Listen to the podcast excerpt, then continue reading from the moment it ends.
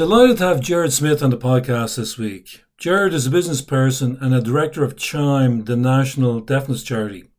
Jared talks about his clean tech business, which called Passionate About Recycling.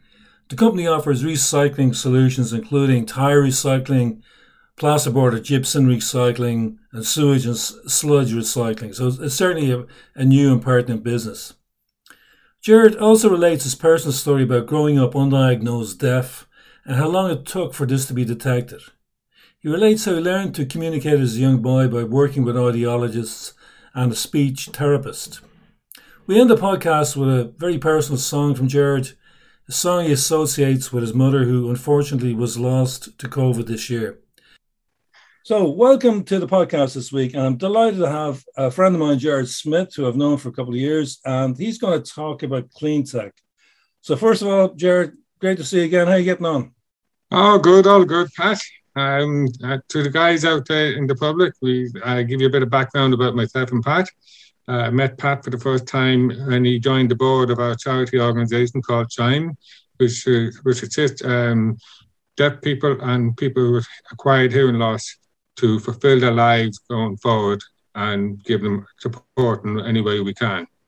Uh, that one directorship I have the other directorship I'm involved with is in the clean tech um, industry um, in a company called Passionate About Recycling. That's a great name. We, that, that's a great name, Jared. Passionate about recycling. oh, it certainly is. It certainly is. Uh, one of the lads actually that came up with that name himself, and we shortened it down to called PAR. So uh, it, it's a nice little it shortened is. version that people think straight away about golf. Then think about the green field and the golf course, uh, which we are trying to have it in the green energy, uh, uh, in the green tech uh, type of thing. So that's the, there's a bit of a madness in the in the in the in the, uh, in the, uh, the around the wording and coming up with the name of the business name. But um, now I must say what our, what our organisation do is we um, we assist other companies who may have issues of opening doors to sell their technologies and stuff like that. Um, we we are, I'm one of four directors on it, and we also have an associate coming on. So this will help us to grow the business into a global scale. Right. So, and what what particular areas of clean tech? What what propositions do you offer? Uh, the proposition we have three different propositions in the in the company. One is to recycle uh, plastic and tires into other products such as petrol, diesel, and uh, hydrocarbons and things like that. We have another company that we're, we're involved with with uh, recycled demolition plasterboard. So the technology that that, that currently out to this one could only uh, recycle clean plasterboard, right. but they couldn't recycle um, demolition ones, which is contaminated and stuff like that. So we're selling on their behalf. And we've just recently signed up a contract with a third company that would recycle sewage sludge mm. into fertilizer for the agriculture. Well, so, they're, they're pretty um, pertinent areas. So, so the, just on the uh, the the middle one, the um, recycling plasterboard. So that's gypsum, right? And apparently that yeah. can't go into normal normal uh, waste bins or anything like that. No no, you, you can't you can't put that into the landfill either. So it sort of goes into a skip, and uh, recycling company will be tracking their head trying to figure out what to do with them. So uh, we've a, we've an Italian company that's involved into recycling gypsum, and the, the end product you can sell back to the gypsum manufacturers. Okay, very good. And the the uh, the last one you mentioned, which is a sewage sludge to fertilizer, that seems like a, a no brainer, but probably requires does it require special technology or something? Yeah, it's a special technology that um, that uh, like for example, companies such as like Diageo, they would be they would have uh, with their processing of making beer, but the waste that comes out of that, um, they they you can't do anything with it other than just leave it there and dump it somewhere. But what our the technology that we have actually takes that, puts it through and um, it actually converts it into fertilizer, organic fertilizer. Very good. Everything is organic. Stuff that comes out of the out of the, the refinery is all organic, you put that through and you put it through to and you sell it back to the farmers and put it on their land. Okay, yeah, it seems like a great use case. And I saw I, I did this around the wrong way around here, but so maybe talk about the first business a little bit. So that was uh, the pl- plastic and tire recycling, right? What what sort of uh, process and, and, products come out of that? Uh, the the uh, we just actually got accreditation recently in relation to the plastic recycling and tires, well, plastic particularly, um, and we also do it for tires as well. So if, a lot of people don't realize they think that tires is actually made from rubber, but it's not. It's actually made from plastic now because we couldn't mm. get the sap, and we don't have enough trees around the world to get sap to make rubber for tires. Really? So they're making them in plastic.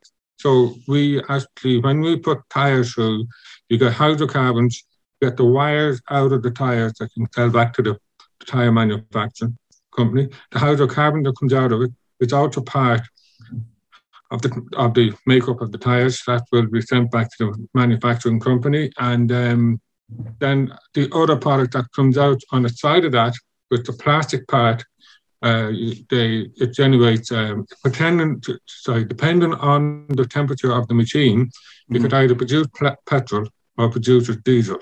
So wow. depending on what the um, so you, you settings actually, of the machine that you set it on that day. Yeah, so you can actually get it even to that level of uh, refining. It's pretty amazing.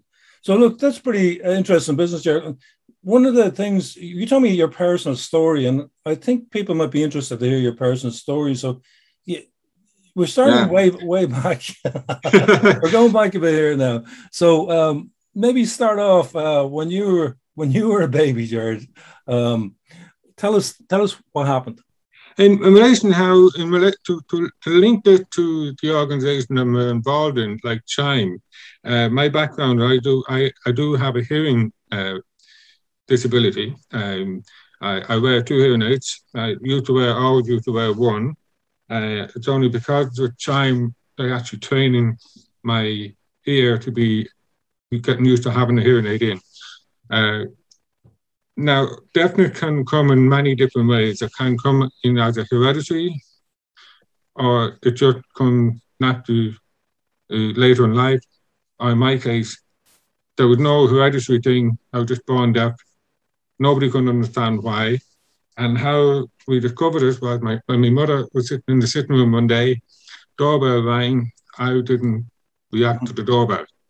It's only when someone comes into the sitting room, I'd be looking at them saying, where did you come from? so, so, so, like it was, it went undiagnosed for a good while. About 12 months. It was about 12 months. And then the, those days, so my mother and my dad brought me off to, um, to the audiologist of the day. Now, bear in mind, in 1975, in those days, the technology is not as advanced as they are now today. Um, but they, they, the audiologist of the day was totally convinced that I was hearing. Mm-hmm. So they kept saying I was hearing. So this went on for about four years. I was four years of age, and they couldn't even decide whether I was really? deaf or hearing. So they wow. decided to give me one hearing aid. With their attitude was, well, if he is really hearing, he only damaged one ear, not the other.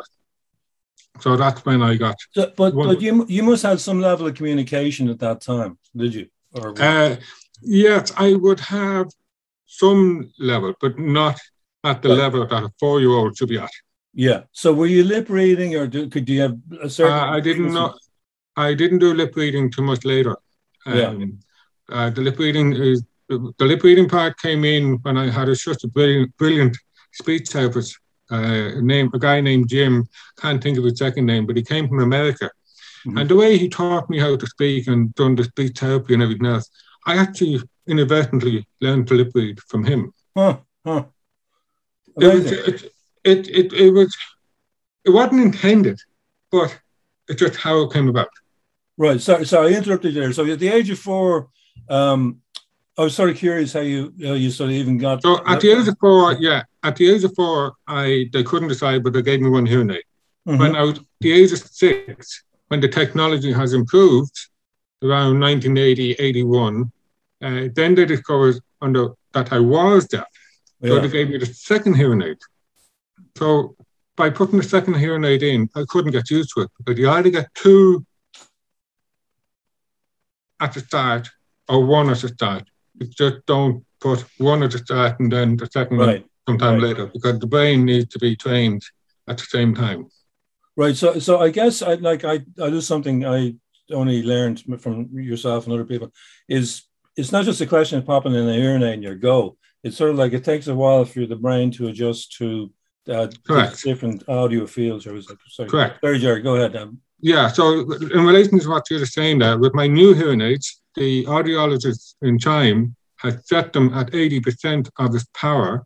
Mm-hmm. So therefore, we can train this ear to get used to having sound coming in from a hearing aid perspective, and then increase it to 90% and then 100%. So that it's a process that I have to go through.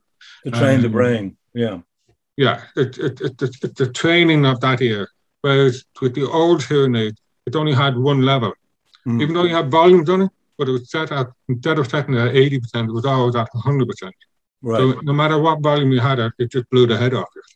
Right. Okay. So and and you continued on, and you've you know you've you're you're a successful businessman now. Um, you but this was sort of something that only became obvious between the ages of zero and six, shall we say, that you had you had to deal with this to learn how to manage. Yeah, it, it, they, I, yeah, uh, I must say, growing up, I did have my own challenges. I did have uh, trying to oh, compensate for the, the hearing loss that I've had. Mm-hmm. Uh, I've, I have a cousin who's blind and I'm deaf, and when the two of us went together in the, the local pub when we were growing up, I used to say, I can't see me beer. And he said, I can't hear you a bit. Can't hear you saying to me.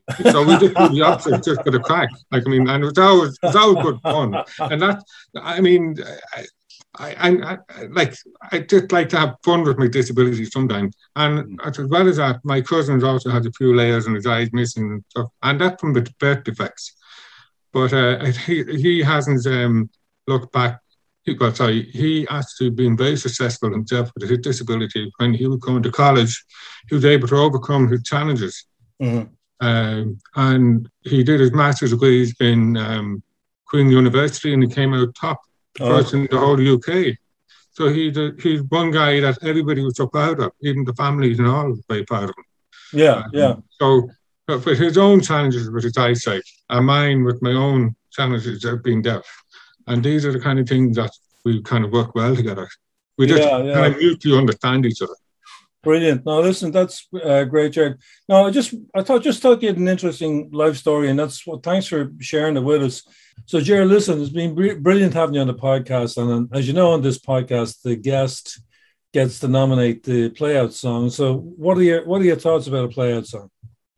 Well, I would spend a bit of time thinking about what the playout songs since you've asked me, and I thought the this particular song would be uh, appropriate to uh, nominate to, for my mother who passed away with COVID in January of this year. But let so, alone sorry, to, sorry to hear that, Jared. That's uh... and let alone about that, I was thinking about other people who were in the same situation, who were burying their loved ones in a scenario where we don't actually allow to have the funeral as our normal way. Mm-hmm. So this song is called With or Without You, and it was one of my mother's wishes that she would have this song played at our funeral. Mm-hmm. So I spent a bit of time thinking about it afterwards, what the meaning be- behind this song with or without you. Now, I'm not looking at it from Bono's lyrics or anything like that from that point of view, but even just the title on its own. Like, for example, um, the title with or without you.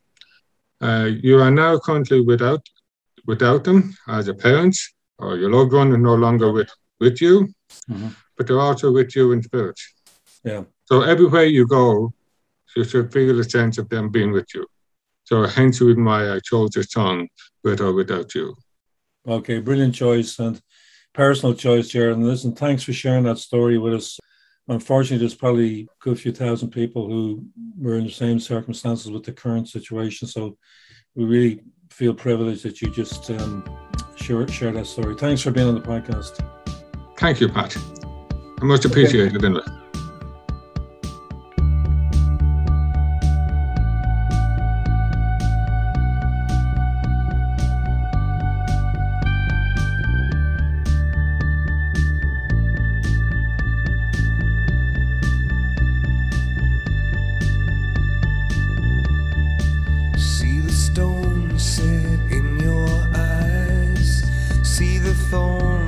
Twist in your side.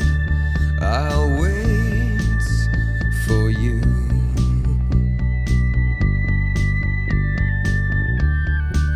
Sleight of hand and twist of fate.